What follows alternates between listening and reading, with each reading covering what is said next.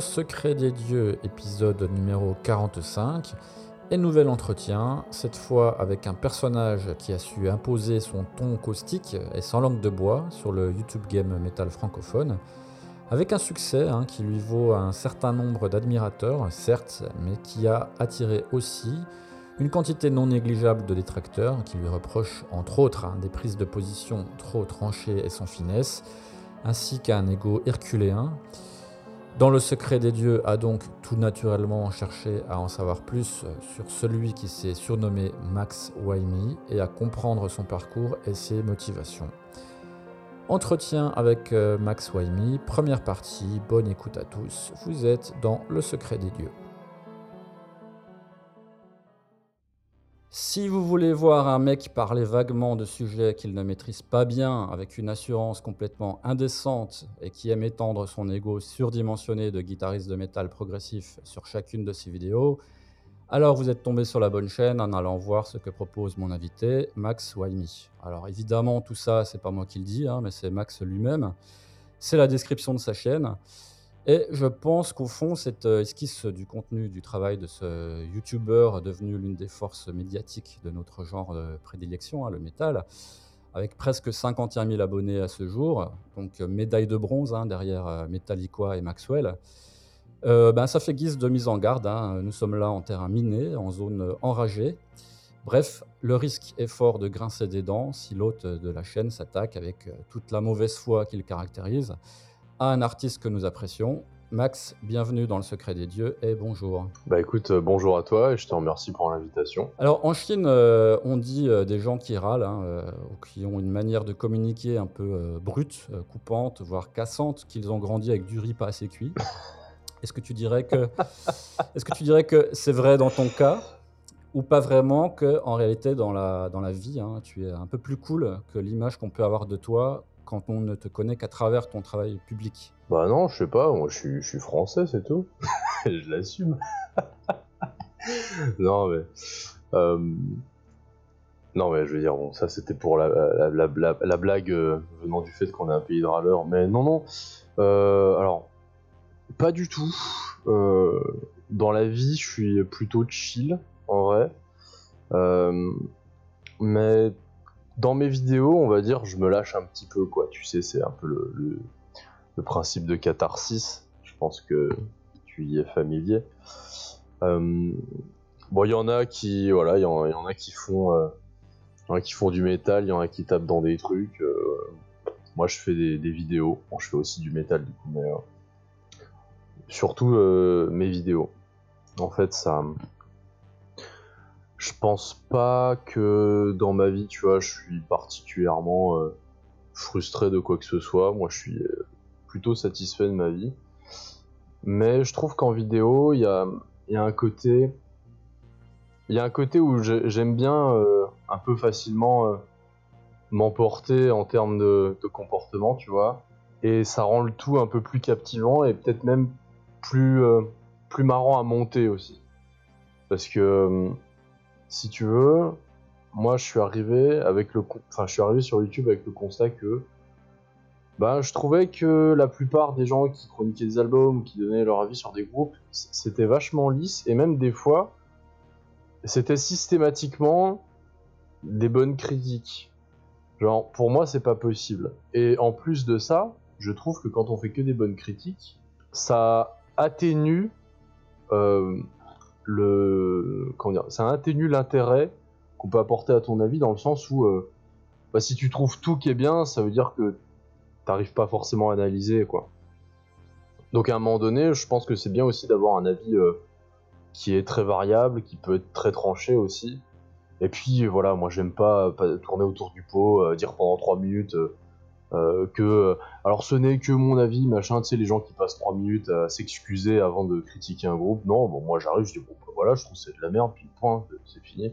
C'est beaucoup plus simple quoi. Et du coup est-ce que j'ai raison de parler de mauvaise foi dans mon intro? Est-ce que le, ton acide hein, que tu prends souvent dans, tes vidéos il n'est pas un peu volontairement euh, souligné euh, exagéré pour donner en fait à ton travail une touche une saveur qui te distinguerait volontairement des autres acteurs, du, notamment du YouTube Game Metal Bah, si. Clairement. Enfin, après, moi, ce que je dis, c'est ce que je pense. Voilà, enfin, je veux dire, il y, a des gens qui me considèrent comme un troll. Moi, je me considère pas du tout comme un troll. en général, ce que je dis, c'est ce que je pense. Mais effectivement, le, le trait, le trait va être renforcé, quoi parce que c'est ça qui va donner effectivement un peu de personnalité à la vidéo. Si tu veux, les gens te suivent en général plus pour ta personnalité que pour ton contenu. J'essaye de concilier, euh, j'essaye tant, bien que mal de, faire de, rendre les deux euh, intéressants.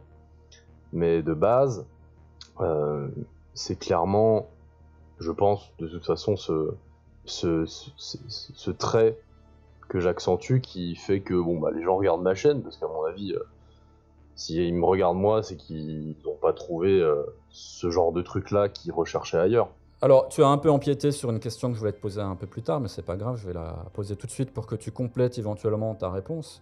J'ai interrogé sur ce podcast un autre youtubeur euh, métal hein, qui connaît un grand succès lui aussi, un autre Max, hein, c'est Maxwell, ah. qui disait exactement la même chose que toi.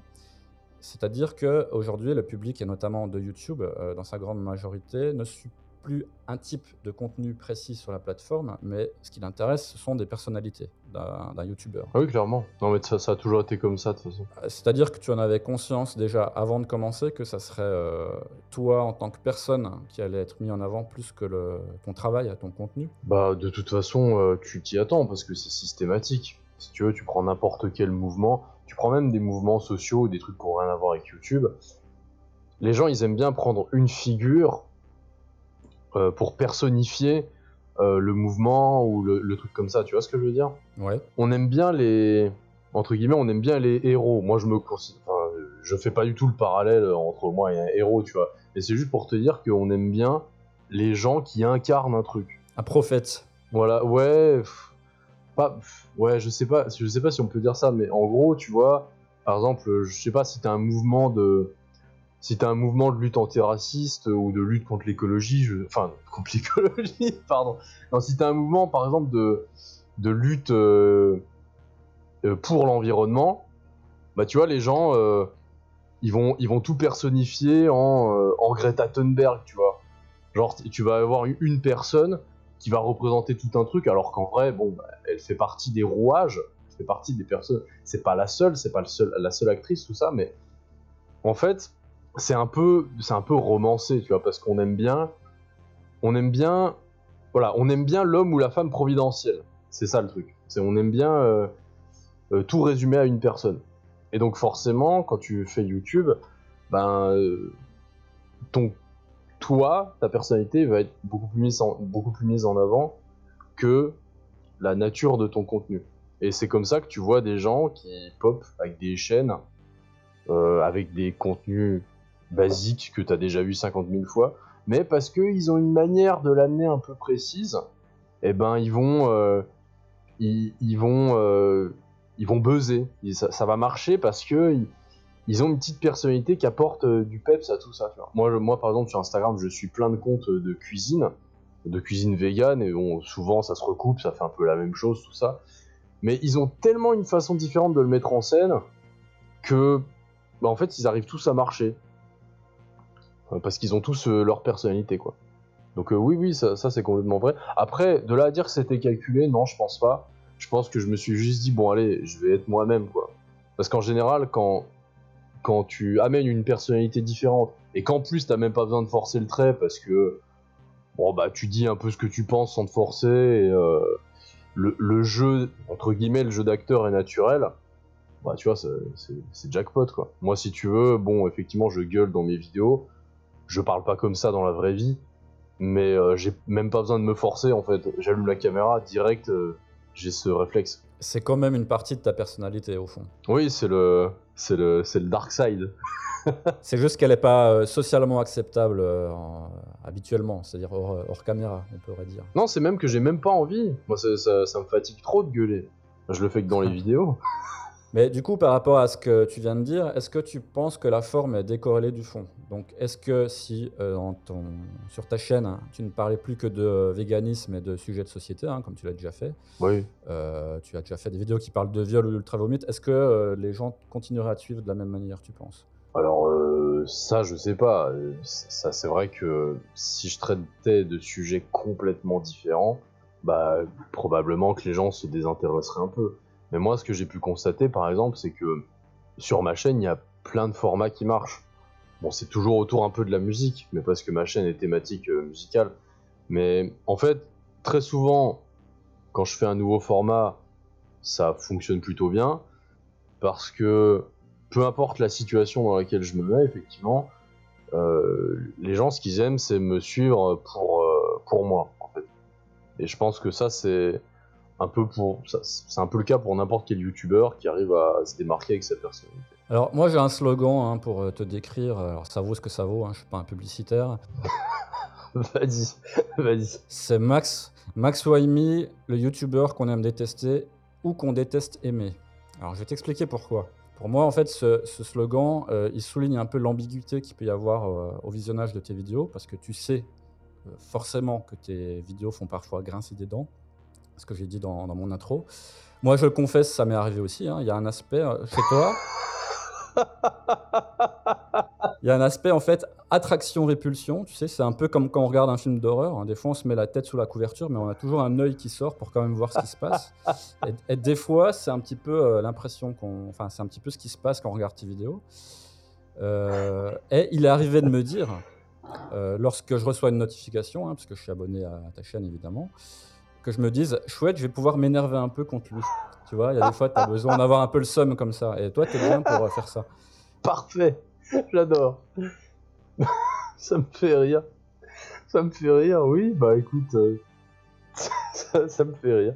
Mais tu voulais, euh, tu voulais enfin, tu voulais m'expliquer un peu, un peu autre chose, non? Non, non, c'était pour euh, savoir si tu as euh, une conscience aiguë de ce- cette polarisation qui- qu'il y a, tu vois, parce que j'ai fait récemment un, talk show avec cette chaîne hein, qui s'appelle Agora, dans laquelle il a été fait mention de toi rapidement. C'était à propos de ton avis sur Ultra Vomit à l'Elysée, et dans laquelle j'avais la moitié des gens qui, qui aiment ce que tu fais et l'autre moitié qui n'aiment pas ce que tu fais. Et je trouve que c'est représentatif de ce qui se passe en réalité dans la scène métal chez les gens qui te connaissent. Tu vois, tu as les, gens qui apprécient, puis d'autres euh, disent ah il m'énerve celui-là, tu vois. Eh, eh, euh, moi des commentaires, euh, voilà, j'en ai des centaines par semaine. T'inquiète pas que j'arrive très facilement à mettre les gens dans un camp ou un autre. Genre, ah putain, je suis pas d'accord avec tout ce que tu dis, mais ah, j'aime bien ta chaîne. Et puis de l'autre côté, tu vois, t'es vraiment un connard, euh, je t'aime pas, euh, machin. Et puis après, t'en as euh, qui disent, waouh, c'est trop bien ce que tu fais, waouh, merci, c'est cool. Enfin voilà, c'est jamais Enfin, c'est très rarement nuancé. Et effectivement, le, les, commentaires qui reviennent le plus bizarrement, c'est. Enfin, bizarrement, non, je sais pas. Mais c'est genre. ah, j'aime bien ce que tu fais. Bon, je suis pas d'accord avec tout, mais. Ah, j'ai- j'aime bien ce que tu fais. Alors, ça, c'est le commentaire que je reçois le plus souvent, mais IRL. C'est-à-dire, quand les gens, ils arrivent, ils viennent vers moi, ils me reconnaissent, ils veulent. Ils veulent. Bon, bah, montrer qu'ils connaissent ma chaîne et ils me font. euh, ah putain Max, euh, ah j'aime bien ce que tu fais. Bon, je suis pas d'accord avec tout, mais. et c'est comme ça que par exemple, oui, effectivement, je me retrouve avec des gens qui ont, par exemple, des opinions politiques diamétralement opposées aux miennes, on va dire. euh, des gens qui se situent un peu à l'extrême droite, qui l'assument, qui le précisent en commentaire, tu vois, et qui après vont dire Ah, mais j'aime bien quand même regarder ta chaîne. Très bien, écoute, mais oui, oui, moi je pense qu'effectivement, on, on est clairement sur euh, un délire euh, attraction-répulsion, euh, et que, bon, tu vois, les gens, ils. Les gens, ils attendent leur petit drama euh, du mois, tu vois, ou quelque chose comme ça. Il y a, un truc il y a un truc qui doit être attirant dans ce genre. Enfin, même si c'est pas toujours des dramas. Enfin, je veux dire, moi, je parle souvent de trucs un peu plus graves. Je fais pas trop dans le entre guillemets putaclic. Moi, j'aime pas ce terme, mais euh, je disons que quand je parle d'un truc qui m'énerve, c'est vraiment un truc qui m'énerve. quoi. C'est rarement pour euh, pour euh, surfer sur le buzz. Mais du coup, oui, oui, ça, ça fait que les gens, ça fait que les gens, c'est un spectacle pour eux qui est étrange. C'est- ils, ils arrivent peut-être pas toujours à cerner le personnage. Ça les énerve un peu parce que euh, euh, ils ont devant eux un mec qui dit des trucs de manière un, un- un- un peu beaucoup franche et euh, qui, qui parfois, bon voilà, qui parfois dit des conneries. Donc je pense que ça m'arrive de dire des conneries. Ah, tu le reconnais au moins, c'est bien. Oui, bah. Et je pense que c'est un peu le même principe de catharsis dont je t'ai parlé tout à l'heure, c'est qu'à un moment donné, les gens, tu vois, je sais pas, ils ont accumulé plein de frustrations dans la semaine, je sais pas, tu sais, tu tu t'es fait euh, bolosser par ton boss, euh, ta femme t'a foutu des baffes parce que t'as pas rangé, t'as pas fait la vaisselle ou quoi, ou t'as un peu une vie de merde, t'arrives sur ton ordi, tu te dis ah putain, enfin je vais pouvoir détester quelqu'un, et puis voilà. Bah, moi, je, moi je vois ça un peu comme ça, il y a aussi le côté catharsis qui fait que les gens ils disent bon, euh, j'aimerais bien déverser toute ma frustration de la journée sur quelqu'un, bah je vais le faire sur lui parce que parce que c'est divertissant, puis voilà, pas en vouloir non plus. je veux dire, euh, moi je le sais quand je fais des vidéos que de toute façon, euh, je, provoque ce genre de réactions très très euh, très très diverses et, parfois un petit peu violentes chez les gens. Et bah écoute, je continue parce que voilà, je sais pas, moi ça me plaît. Les messages d'insultes ou quoi, ça me ça me dérange pas vraiment. Euh, donc bon. Et puis, euh, et, puis dernièrement, on va dire que j'ai beaucoup plus de retours positifs que négatifs. Je pense que c'est aussi parce que j'ai pu apprendre de mes erreurs au fil des ans. Certaines erreurs, hein, après, j'en fais probablement toujours autant. Enfin, j'en fais probablement toujours, mais je veux dire, euh, comme il y a certains trucs que j'ai mieux l'habitude de présenter, et que je suis dans le paysage depuis longtemps, tu sais, plus tu gagnes en ancienneté, plus tu gagnes en capital sympathie, bah voilà, j'en arrive avec une communauté qui, qui s'est un peu renforcée, et c'est vrai que les commentaires négatifs ont tendance un peu à diminuer, quoi. Bah, en tout cas, ça fonctionne, hein, puisque j'ai parlé de Maxwell et de Metallica, hein, qui sont euh, les deux autres grosses euh, chaînes de métal euh, françaises, et du fait qu'ils ont un petit peu plus d'abonnés que toi, enfin un petit peu plus pour Maxwell, Metallica, il en a le double. Par contre, si on regarde les chiffres des 10-12 dernières vidéos postées par chacun de vous, euh, je crois bien que c'est toi qui arrive en tête du nombre de vues. Donc euh, tu es probablement en réalité aujourd'hui le youtubeur métal numéro 1 en France. Pff, ouais, bah, je je m'attendais pas à ça. Euh, bah, en fait, après, euh, bah, je, je sais pas. Est-ce qu'il y a une question sous-jacente euh, par rapport à ça ou est-ce que c'était une remarque? Pas du tout, mais si tu veux réagir à cette euh, information euh, que tu as l'air de découvrir, euh, vas-y. Oui, complètement. Moi, je découvre. Bah, après, euh, comme on dit, c'est les cordonniers les plus mal chaussés. Donc, moi, je ne suis absolument pas au courant de ce qui se fait sur YouTube euh, ces derniers temps. je regarde pas. je m'en fous.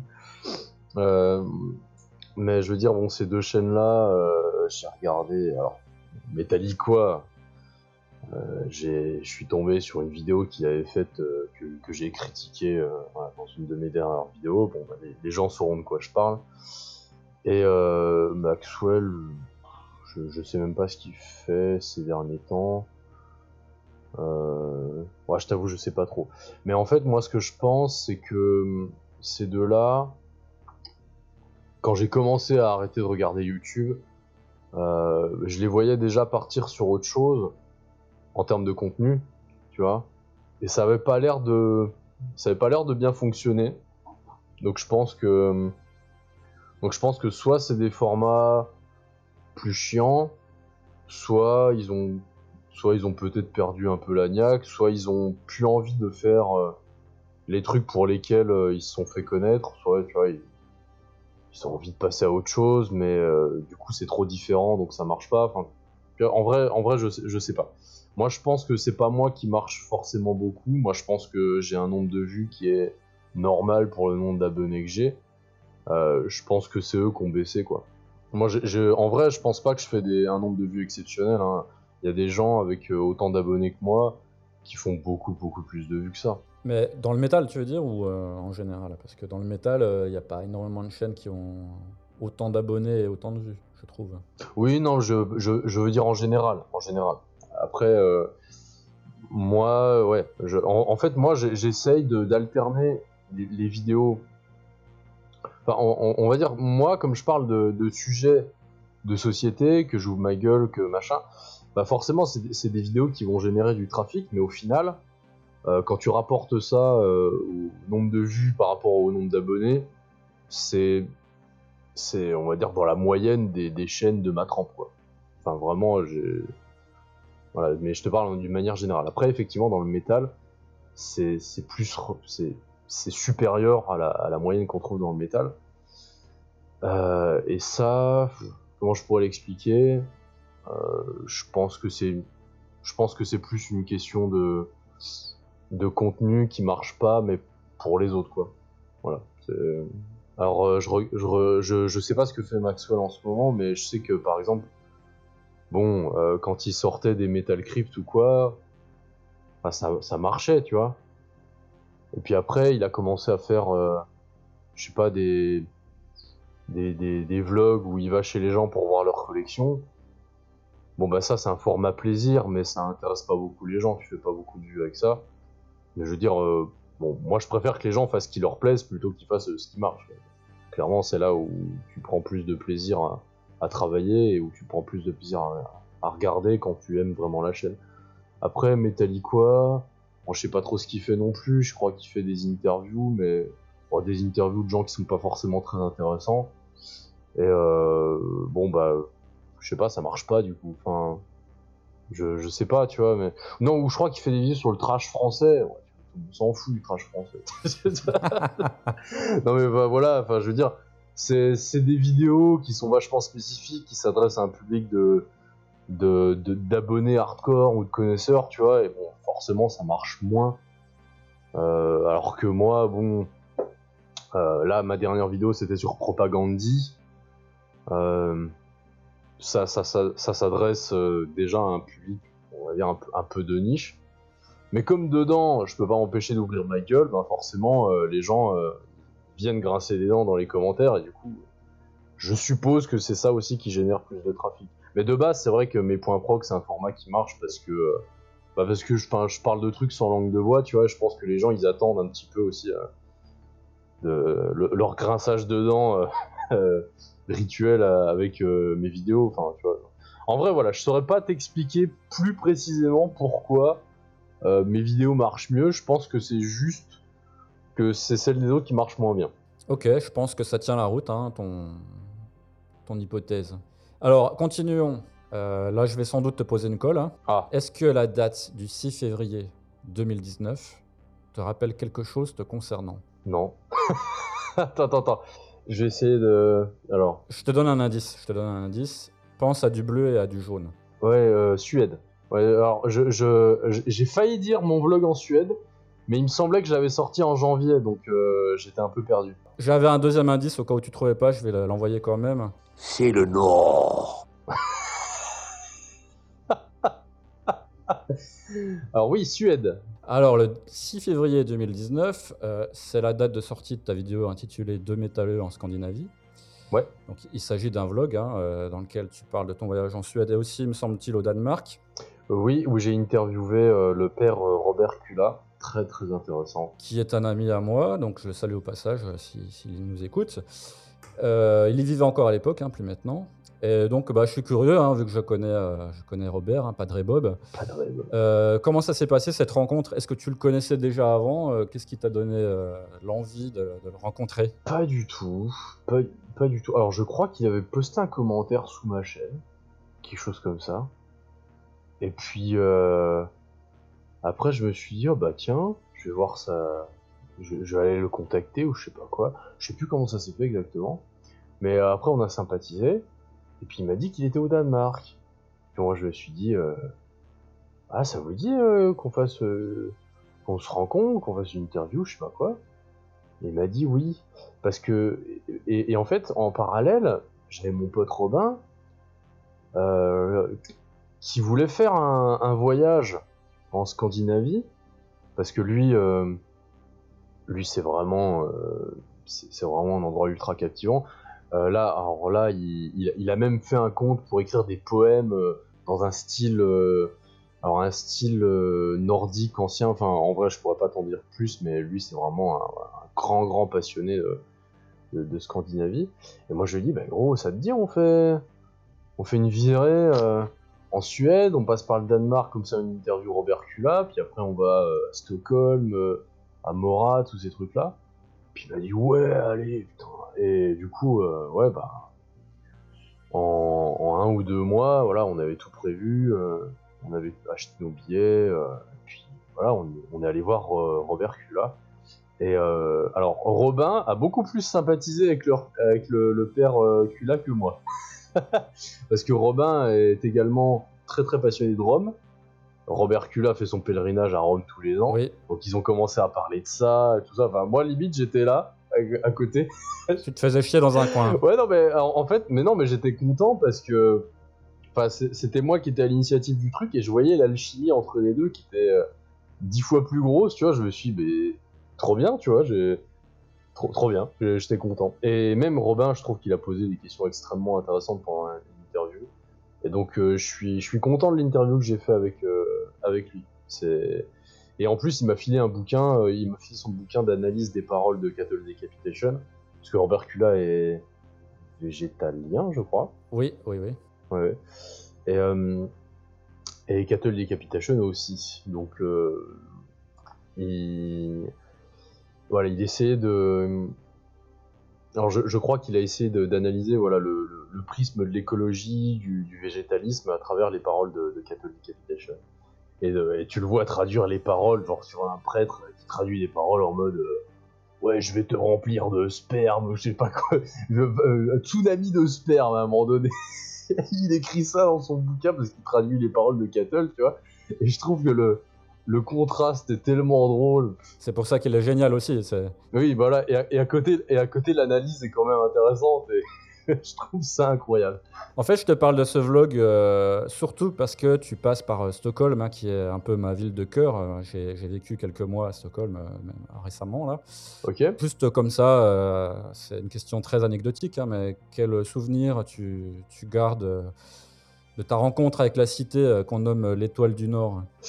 Ah ouais, tu sais, à Stockholm, on a fait plein de trucs. Alors moi, ce que j'ai vraiment aimé, c'était ce, ce ciel ultra bleu, euh, foncé, euh, dès, euh, dès 15h, 16h de l'après-midi, tu vois. Enfin, oui, 16h, c'est l'après-midi, forcément. Merci Maxime pour le pléonasme.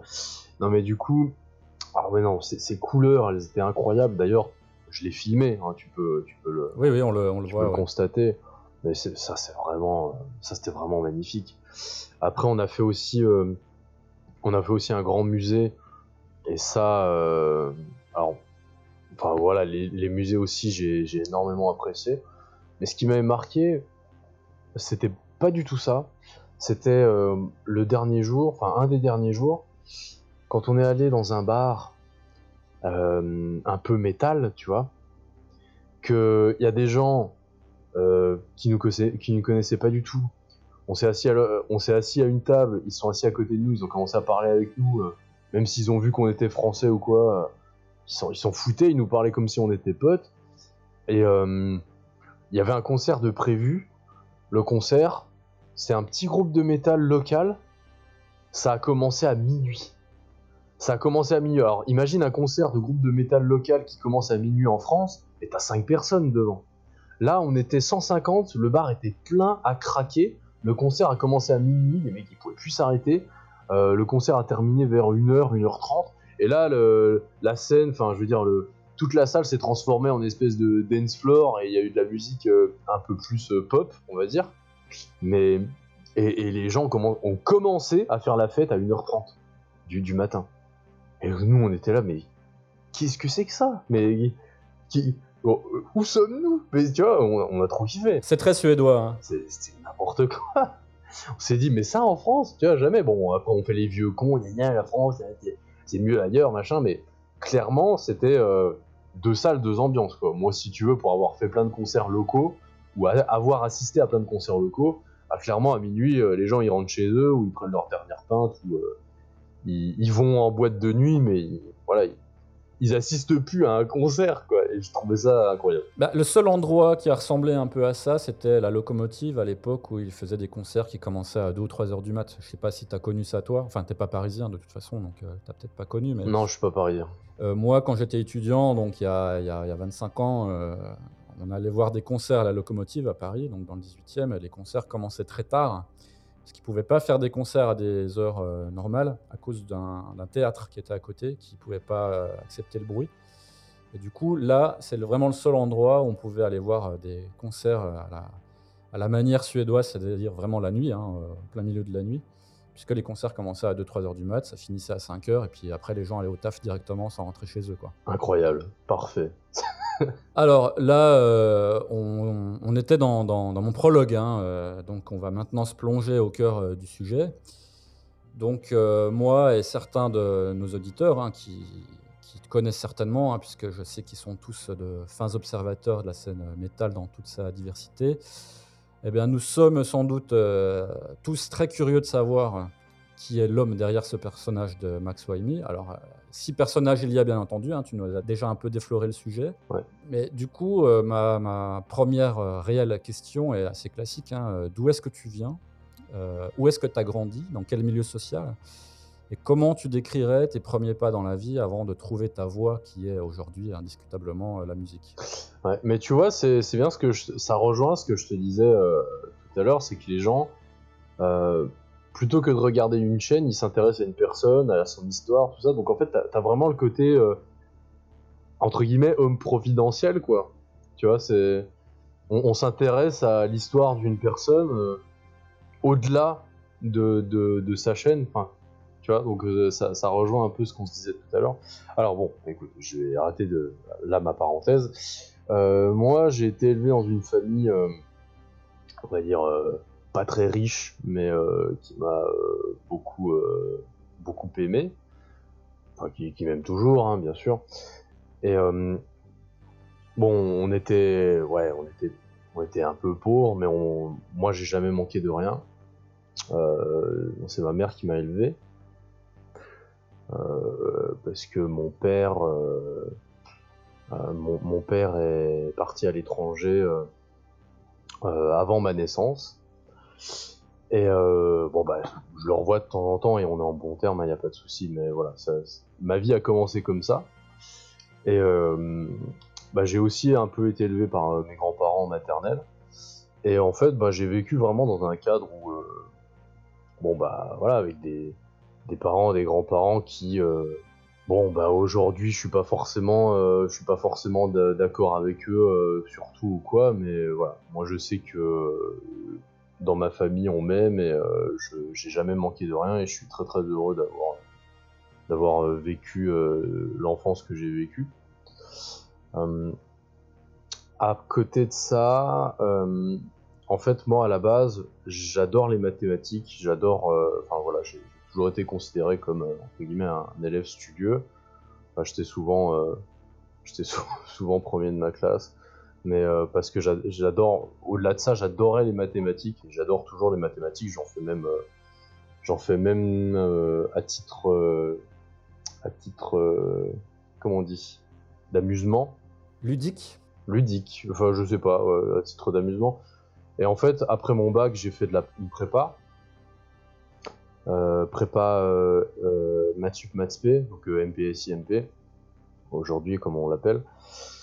Et euh, ensuite, euh, je suis allé en école, j'ai intégré une école d'ingénieur, grande école d'ingénieur, et euh, et puis en fait,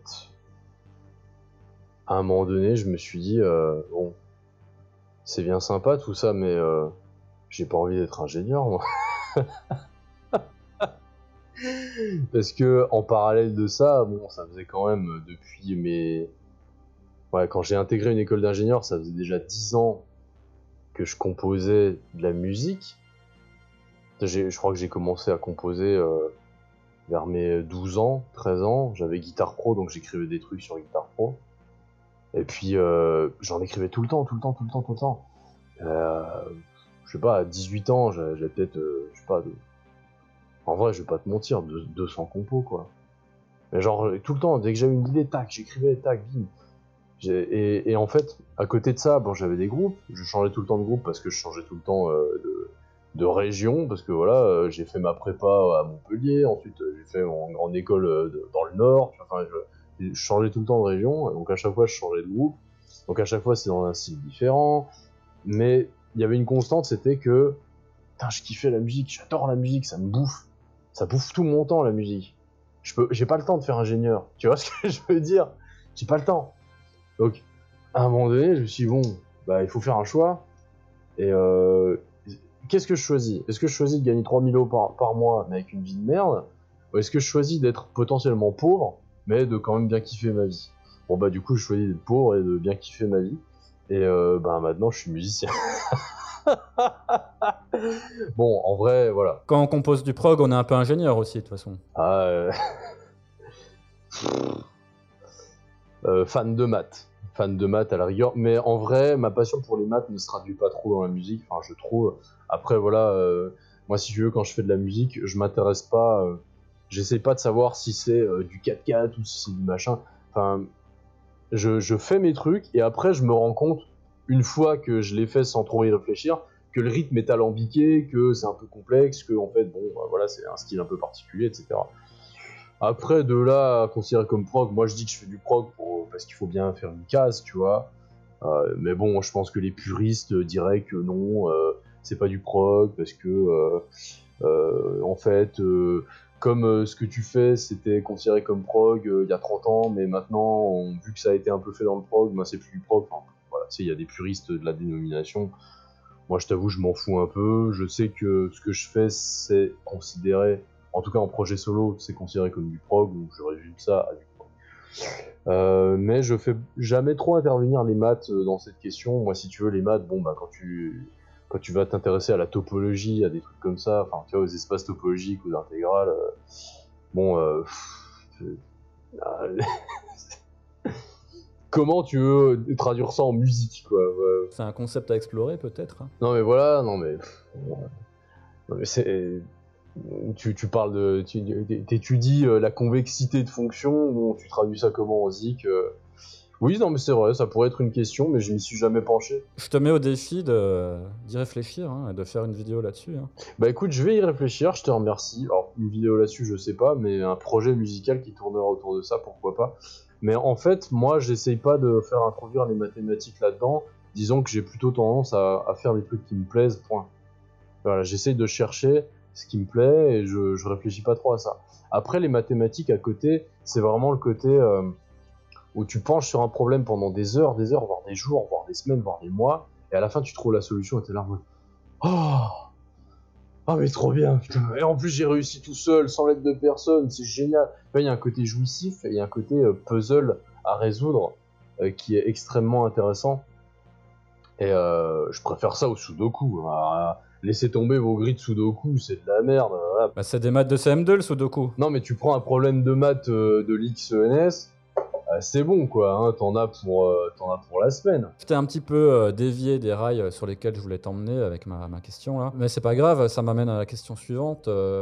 Comment se fait donc, pendant ce, ce- ce parcours, ces jeunes années, euh, la rencontre avec la guitare, le métal, euh, et puis comment se forge cette passion pour à la fois un style, hein, le métal, et puis aussi le métal progressif euh, en particulier. Enfin, tu me diras si c'est ça en particulier, parce que c'est ça l'image qui ressort quand on regarde ton travail sur YouTube.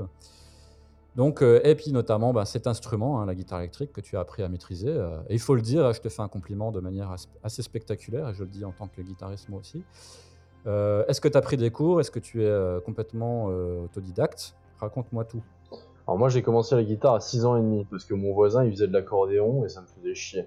Donc je me suis dit moi aussi j'ai envie de me la péter avec un instrument, puis j'ai pris la guitare. Ça a commencé vraiment comme ça. Après à 12-13 ans, j'ai commencé à m'y mettre sérieusement. Euh, j'ai eu j'ai- fait ma, ma rencontre avec des gens parce que j'étais en école de musique euh, classique, de guitare classique. Donc j'ai fait 7 ans de classique.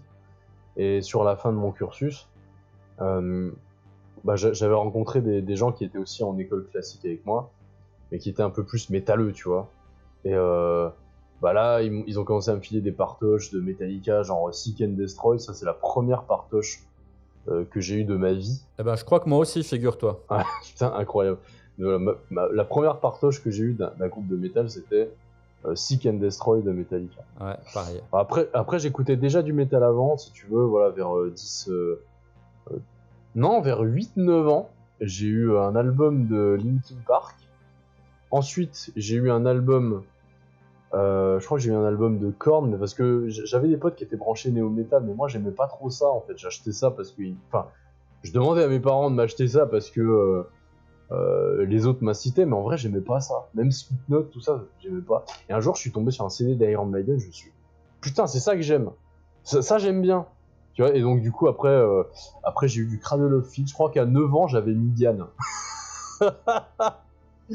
j'avais Midian de Cradle of Filth à 9 ans, ouais. Euh, mais ma, ma mère m'a interdit le CD parce que euh, il y avait des trucs qui faisaient peur sur la pochette. Elle m'a dit que j'allais faire des cauchemars. Ah, d'accord. Je m'en souviens.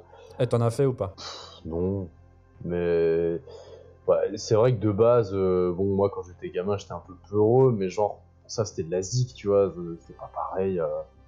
et euh, bon, effectivement, j'étais un peu surprotégé, mais si tu veux, le, si tu veux, je sentais, voilà, que moi, moi, moi, j'ai- j'aimais bien des trucs que mes, copains à l'école n'aimaient pas, quoi. Alors, euh, moi, j'aimais pas le néo-metal. Et je kiffais plutôt tout ce qui était, ouais, alors, euh, heavy, peut-être un peu, voilà, Death Mellow. Bon, après, Mi- Midian, c'est un album un peu particulier de Cradle, mais cet album, il est génial. Moi, je le trouve absolument génial. Il est incroyable, cet album.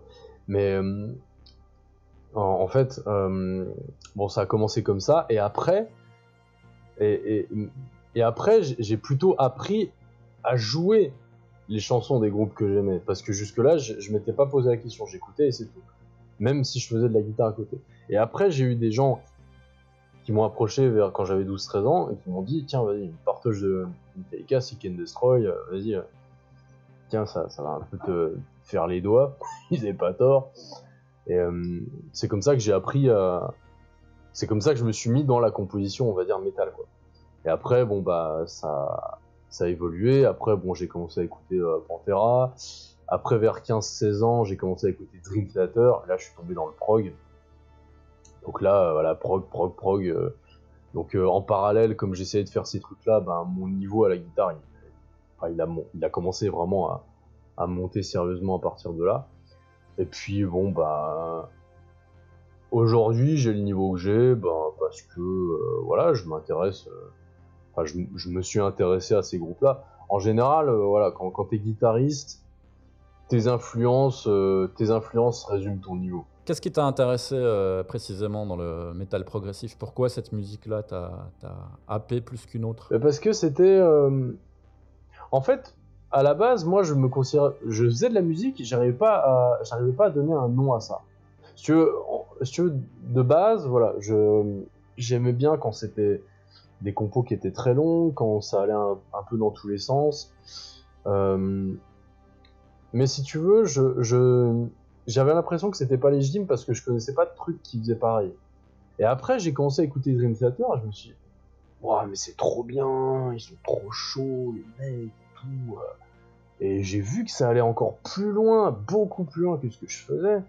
Et, euh, je me suis dit, mais trop bien, mais attends, il y a d'autres groupes qui sont comme ça. Puis j'ai commencé à chercher, j'ai trouvé d'autres groupes, tu vois, de, de prog. J'ai trouvé bon, euh, Andromeda, Anubis Gate. j'ai commencé à trouver voilà, des- comme ça que, que je trouve toujours euh, aussi incroyables aujourd'hui. Et puis après, je me suis dit, mais attends, c'est quoi, c'est quoi ce truc-là? Ah, ok, c'est du prog, ok. Ben en fait, euh... et puis après, je me suis dit, bon, bah, je suppose que ce que je fais, ça s'appelle du prog. Et euh, du coup, c'est comme ça que c'est venu. En fait, je me suis pas dit, waouh, c'est trop bien ce truc-là, je veux, je veux faire pareil. C'est plutôt que je faisais déjà un truc et je me suis dit, waouh, eux ils le font, mais en vachement mieux, vachement plus construit.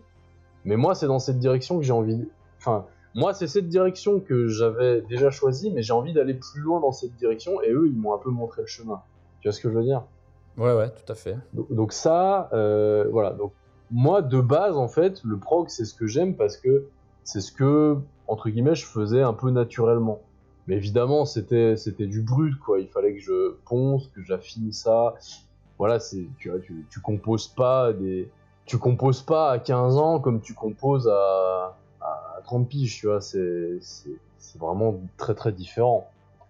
Et euh, moi, si tu veux, c'était 14-15 ans, c'était, euh, c'était des esquisses de prog. Et aujourd'hui, j'estime que du prog, je, je sais en faire. Bon, après, c'est, c'est toujours très bizarre de dire je sais faire du prog parce que le principe du prog, c'est, justement d'expérimenter. Donc, même les gens qui font du prog, normalement, ils devraient pas dire je fais du prog, quoi, tu vois. Donc, c'est, c'est un peu contre, c'est un peu contre nature ce que je fais. On a fait un débat sur, euh, sur ce podcast à ce sujet, justement. Le métal progressif est-il progressif? Je fais la différence entre ce qui est vrai dans les faits, à savoir que, évidemment, enfin, effectivement, ce qu'on appelle progressif aujourd'hui, il est peut-être pas vraiment. Et puis aussi euh, la différence avec le, le langage usuel, à savoir que bah, ce qu'on va appeler du prog, c'est quand même quelque chose avec, avec des codes au final. C'est-à-dire, euh, bon là, t'as des compos de 15 minutes avec euh, des, signatures rythmiques alambiquées, machin, euh, des changements de tempo, des gammes bizarres. c'est ça aujourd'hui qu'on appelle prog. Effectivement, si on s'intéresse à la définition euh, à l'origine, c'est pas ça le prog, mais c'est aujourd'hui ça qu'on appelle du prog. Moi je dis je fais du prog pour pas m'emmerder quoi. Alors, je vais essayer avec ma question suivante de, réunir un peu ces deux mondes, en fait, l'univers euh, du métal progressif et de la technicité instrumentale qui, euh, si je comprends bien, t'es quand même assez cher. Dans tes vidéos, ce qui ressort de ce que tu dis, c'est que toi, tu es globalement plus attiré par des musiques créées par des musiciens qui ont un niveau euh, de musicalité, de technique, euh, de connaissance de la musique, euh, on va dire, un peu élitiste, un peu supérieur. Et tu les opposes avec des, ce qu'on pourrait app- appeler des pseudo-musiciens. Donc, pour qui justement tous ces aspects-là sont, sont un peu secondaires. Enfin, en tout cas, c'est l'impression que j'ai en, en regardant, et c'est ça qui, qui, ressort comme impression générale. Après, évidemment, euh, il y a sans doute des subtilités euh, là-dedans. Et donc, euh, ma question, je, la, formule de cette manière. Alors, c'est assez monologue, hein, je m'en excuse. Je trouve qu'il est assez fréquent, voire même naturel, notamment quand on, est jeune hein, et qu'on se passionne pour la musique, que c'est encore nouveau, etc. Et que on se passionne aussi pour l'apprentissage d'un instrument de musique, donc dans ton cas, la guitare électrique, etc. Donc c'était mon cas aussi.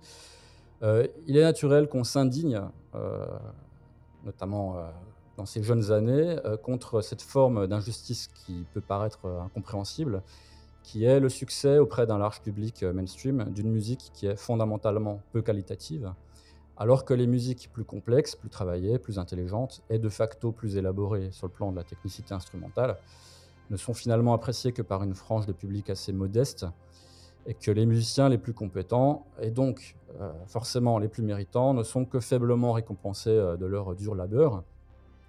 Alors comme je te le disais moi-même hein, pendant, euh, on va dire, l'adolescence, j'ai essayé de lutter vivement contre cette injustice en exprimant mon désaccord dès que je le pouvais, donc y compris à des gens qui en avaient strictement rien à foutre. Mais il s'avère qu'avec le temps et l'âge, j'ai cessé, on peut dire, de m'intéresser à cette question et j'ai adopté la philosophie vivre et laisser vivre. Bref, la philosophie de m'en battre les couilles euh, de ce que écoutent les autres et, et pourquoi. Parfait. Fais une vidéo YouTube là-dessus, tu vas voir. Mais dans ton cas, c'est là que la question arrive. J'ai l'impression, hein, tu me diras bien sûr euh, si je me trompe, que cette injustice-là, tu ne l'as jamais vraiment avalée et que tu as besoin de l'exprimer et de porter ce combat, entre guillemets, pour que cette voix-là, hein, cette voix de la protestation vis-à-vis de la musique de merde qui trouve une audience importante, bah, que cette voix soit toujours entendue. Est-ce que j'ai raison ou j'ai tort? Euh, alors moi déjà, je suis, moi je suis pas trop d'accord pour dire que pour, dire que les artistes avec euh, entre guillemets un haut niveau de maîtrise euh, de leur instrument sont pas reconnus. C'est quand même un peu faux, tu vois. Je veux dire, en général, enfin moi, moi les gens que je connais qui, qui maîtrisent leur instrument de manière admirable, c'est vrai qu'ils sont moins connus, mais Bon, y a- a- Mais il y a quand même un, niveau de reconnaissance qui fait que voilà, les- bon, il y a, quand même, y a quand même une certaine communauté qui se forme autour d'eux et qui les reconnaissent en tant, que- tels, quoi. Donc dire que euh, ils rencontrent pas le, succès escompté, etc. Bon, on peut regretter qu'effectivement ils soient pas plus connus, mais genre, on peut pas dire que tout le monde s'en fout. Après, c'est peut-être pas ce que tu as voulu dire, mais en vrai, voilà, moi je pense que quand t'es Zikos, ce qui compte le plus, enfin, quand t'es Zikos, la raison première pour laquelle les gens vont s'intéresser à toi, c'est la, c'est la pub que tu vas faire. Enfin, vraiment, c'est, tu peux faire n'importe quel album. Ce qui va compter derrière, c'est le, marketing, euh, le, la, quantité de pognon que tu vas mettre euh, à côté pour, euh, pour euh, te faire connaître, pour faire des clips partout, pour euh, être sur des affiches publicitaires, pour être dans les magazines, pour être des trucs comme ça. Là, tu peux être sûr que c'est ça qui, qui va être le facteur premier de reconnaissance. Maintenant, moi, ce que je pense, c'est que les gens qui poncent leur instrument de manière phénoménale et qui en arrivent à un niveau technique incroyable, s'ils sont pas reconnus, c'est parce qu'ils ont tout mis dans la technique de leur instrument, la maîtrise de leur instrument, et du coup, bon, ça fait de la musique. Enfin, ça, fait euh, parfois de la musique euh, extrêmement fabuleuse, mais ils ont rien mis dans le marketing. Et moi, des gens comme ça, j'en connais. Des, des mecs qui vont sortir un album parce qu'ils disent Ouais, putain, moi, ça fait, euh, ça fait 15 ans que je bosse la guitare, euh, 7 heures par jour, j'ai une maîtrise incroyable, voilà, je vais sortir cet album, vous allez voir, ça a marché. Puis en fait, ça fait deux vues sur YouTube, puis le mec, oh, mais pourquoi? Bah oui, euh, Jackie, euh, en même temps, t'as sorti un album, mais genre, t'as même pas fait de promo autour. Forcément, ton album, il marche pas. Donc tu vois, après, il y a des. Et, les, les groupes qui marchent, c'est ceux qui ont compris comment marchait le marketing, mais c'est pas forcément les, ceux qui ont la, meilleure maîtrise.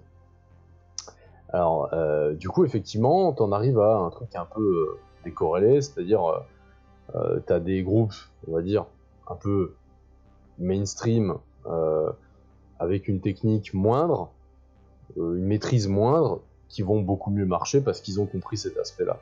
Après, moi, ça me dérange pas forcément, parce que, euh, si tu veux, je trouve que il y a quand même beaucoup de groupes euh, qui sont qui vont qui vont être plus simples et que je vais préférer à des trucs plus techniques. En, fait, c'est c'est quand même plus complexe comme tu l'as dit. Et hum, moi, par exemple, il y a un niveau de technique euh, au-delà duquel euh, déjà je rentre plus en résonance avec le truc. Et ce que je recherche surtout, c'est plutôt, euh, c'est plutôt l'originalité. Je vais essayer de chercher un peu l'originalité. Et après, effectivement, je vais aussi m'intéresser euh, à, l'aspect virtuose, mais c'est parce qu'en fait, l'aspect virtuose permet aussi d'apporter de l'originalité. En fait, ben voilà, il y a- beaucoup de choses qui tournent autour de l'originalité.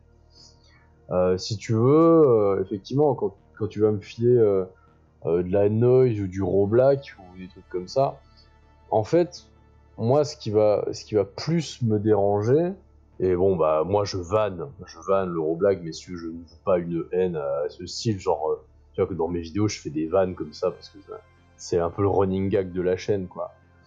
Mais ce qui va plus m'emmerder en écoutant ces groupes, c'est, le fait que justement, comme, il y a très très très très très peu de, connaissances techniques, et bien en fait, ça ne te permet pas de décoller en termes d'originalité. Tu tournes très souvent autour des mêmes idées.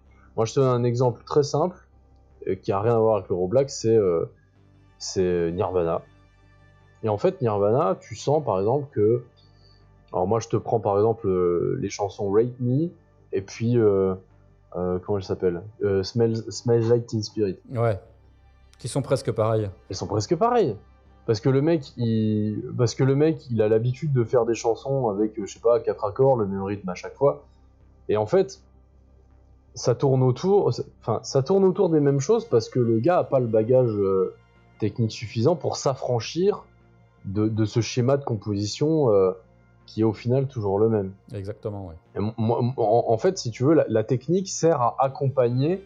La, la technique doit se mettre, pour moi, je pense, hein, au service de euh, l'originalité de ces trucs comme ça. La technique pour la technique, ça ne m'intéresse pas. Moi, si tu veux, Steve Vai, par exemple, c'est un mec que j'écoute pas. Moi, je- j'aime pas ses compos. J'ai- J'aime pas son travail.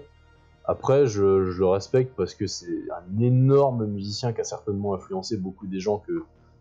Beaucoup des artistes que moi j'écoute, mais bon, j'écoute pas son travail, je m'en fous. Et genre, euh, ça m'intéresse pas de faire des vidéos sur lui parce que son travail m'intéresse pas, tout simplement. Et euh, Joe Satriani, pareil, c'est- c'est chiant Joe Satriani, tu vois. Mais euh, voilà. Donc, euh, là, on tombe plutôt sur des musiciens qui ont. Enfin, plus Joe Satriani que Steve Vai d'ailleurs.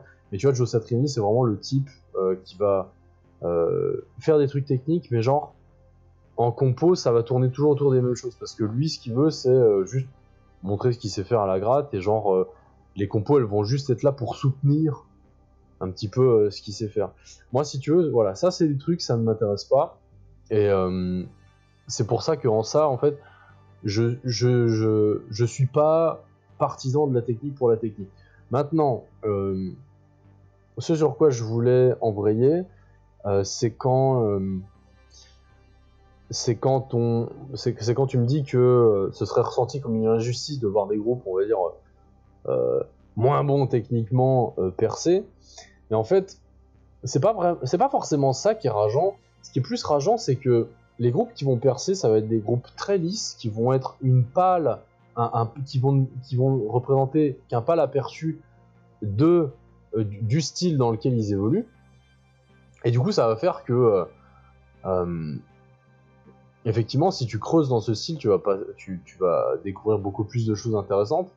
Mais en même temps, comme ces groupes-là vont être très très connus, ils vont parfois éclipser cette richesse qui, euh, qui les caractérise.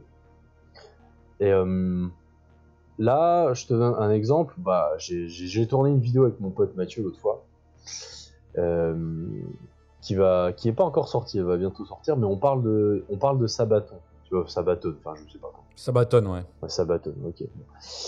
Euh, en fait, pour moi, enfin, nous, on disait que c'était un peu les, c'était un peu les, les, les Marvel. euh, c'est un, peu le Marvel euh, du heavy metal, tu vois. C'est-à-dire que tu, vois- tu vois un cinéphile, tu lui parles de Marvel, le mec c'est bon, il va, il va, il, va te chier à la gueule, quoi. Parce que Marvel, c'est, c'est, euh, comment dire, c'est tout est édulcoré, tout est codifié, vraiment, euh, voilà, au, millimètre.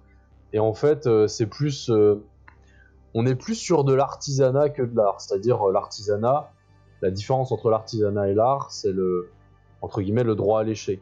C'est- C'est-à-dire que l'artisanat, ça va être, t'as un cahier des charges et tu fais ton truc et il n'y a pas de surprise, tu vois. Tu, fais plaisir à, enfin, tu rends service à ton client. Ben, en fait, des groupes comme Sabaton, nous, on trouve que c'est exactement pareil. C'est-à-dire, pas trop de technique parce que, voilà, on n'aime pas trop le jus de cerveau, euh, euh, mais quand même euh, un, un tout petit peu dans les solos parce que, voilà, faut que ce soit heavy metal, et puis une imagerie un peu guerrière parce que c'est- heavy metal, donc il faut que ce soit guerrier, et puis des compos pas trop trop longues non plus parce que, voilà, il faut que ça reste quand même un peu radio compatible. Enfin, C'est calibré. voilà, c'est voilà, c'est- calibré au millimètre. Moi, c'est souvent ça que j'aime pas dans les groupes que je critique, c'est que ce soit calibré au millimètre.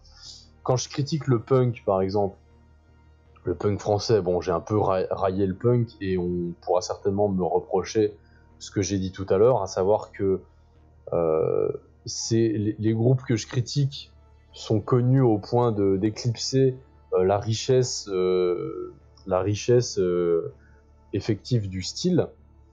Donc effectivement, je ne me suis pas trop penché là-dessus. Mais en fait, voilà, ce que je vais critiquer, par exemple, ça va être un discours très consensuel, très formaté. Tu vois, quand je parle de Tagada Jones, par exemple, euh, quand tu vois la chanson Morocon, alors bon, déjà, euh, Morocon, waouh, bravo le, bravo le, la, subversion euh, euh, venant d'un grou- d'un groupe de punk, quoi, génial. Oh, les, les- être con, c'est pas bien. Oui, merci, Jackie. et, euh, et puis. Et puis tu vois dedans, je, je sais plus ce qu'ils disent comme phrase, mais genre il dit un truc du genre euh, ouais que tu sois noir ou blanc, euh, gna gna, tu vois, enfin je sais pas, en gros euh, je vois pas les couleurs, euh, que tu sois noir ou blanc, machin. C'est- des discours qui sont lisses, c'est creux, enfin y a personne qui va te dire euh, oui oui je suis raciste. Genre quand t'es raciste en général c'est c'est que tu l'es mais tu le sais même pas, tu vois. C'est pas à toi de, de dire je suis je suis raciste, je suis pas raciste. C'est pas à toi de distribuer les bons points. Eux, c'est ce qu'ils font en mode oh, que tu sois noir ou blanc, machin. Ils, se posent en défenseur de je sais pas quoi. Et, au final, ça fait un discours très consensuel parce que on arrive sur un discours de punk avec lequel tout le monde est d'accord. C'est une aberration. Pour moi, c'est pas ça le punk. Tu vois ce que je veux dire? Parce qu'à un moment donné, ce que je critique aussi, c'est le manque de parti pris. Que ce soit voilà, dans la musique, dans les textes, dans les trucs comme ça. c'est aussi ça qui m'énerve un peu. Alors après, effectivement, on va me dire oui, mais alors dans ce cas-là, pourquoi tu critiques, euh, pourquoi tu critiques Bourzoum? Parce que c'est un parti pris, Bourzoum. Alors là, c'est effectivement la partie, euh, la, partie un peu euh, entre guillemets élitiste, que ce soit en termes de, son, parce que moi j'aime bien euh, les sons avec une prod, on va dire acceptable, hein, quand il n'y a pas de bruit blanc derrière ou quoi. Et aussi j'aime bien quand il y a une maîtrise de l'instrument suffisante pour pour pas qu'il y ait trop de pour pas qu'il y ait trop de bah toi toi-même t'es guitariste donc tu sais enfin tu vois quand quand il y a un guitariste qui prend sa guitare et qu'il est débutant bah tu, vois tu sens que les cordes elles sonnent d'une manière un peu désagréable un petit peu dissonante etc et euh, bon bah voilà c'est- plus l'histoire de confort euh, des oreilles quoi. Moi je j'aime bien qu'on me massacre pas non plus mes tympans après, euh, la, technique, euh, c'est un- c'est une autre histoire. Mais tu vois, tu prends par exemple Florent Garcia, donc euh, un, de mes potos de YouTube, que j'aime beaucoup humainement. Bah, il- lui, il fait pas du tout dans la technique. Mais je veux dire, il a une maîtrise suffisante pour que ça sonne bien. Genre, on va dire le, le, le pinacle, le, le, le, le- le pinacle de tout ça, c'est David Gilmour, quoi, tu vois. Moi j'aime bien David Gilmour. C'est un jeu de chill, mais c'est un c'est un jeu qui est bien amené. Mais en fait, ce que j'aime pas, ça va plutôt être toute cette horde de gens qui s'attendent à ce que justement tu fasses comme lui, alors qu'en fait, euh, bon, il ne résume pas la musique, il est même très loin de résumer euh, toute la richesse musicale. Oui, tu as fait une vidéo là-dessus, Oui, voilà, j'ai fait une vidéo là-dessus, je vais pas non plus m'épancher trop sur le sujet. sur le feeling en musique. Voilà, je vais pas trop me pencher sur le sujet, mais en, gros, voilà, moi si tu veux, je pense que je pense que j'ai un juste milieu un petit peu partout, et que effectivement il y a des trucs que je vais détester parce que gna, euh, c'est pas assez technique machin, mais il y a d'autres trucs que je vais détester parce que c'est c'est- c'est trop formaté, puis il y a d'autres trucs que je vais détester parce que en fait euh, c'est tellement technique euh, qu'on comprend rien et qu'en fait la technique pour la technique, ben contrairement à ce que j'en pense, je déteste ça. Donc enfin voilà, il y a plein de trucs en même temps qui se mélangent, qui font que qui qu'évidemment la question est plus complexe. Mais à chaque fois, j'ai mes raisons et mes arguments euh, que je donne à chaque fois et euh, avec lesquels les gens ont tout à fait le droit de pas être d'accord parce que je pense que voilà, il y a très certainement des raisons de de me reprendre sur ce que je dis.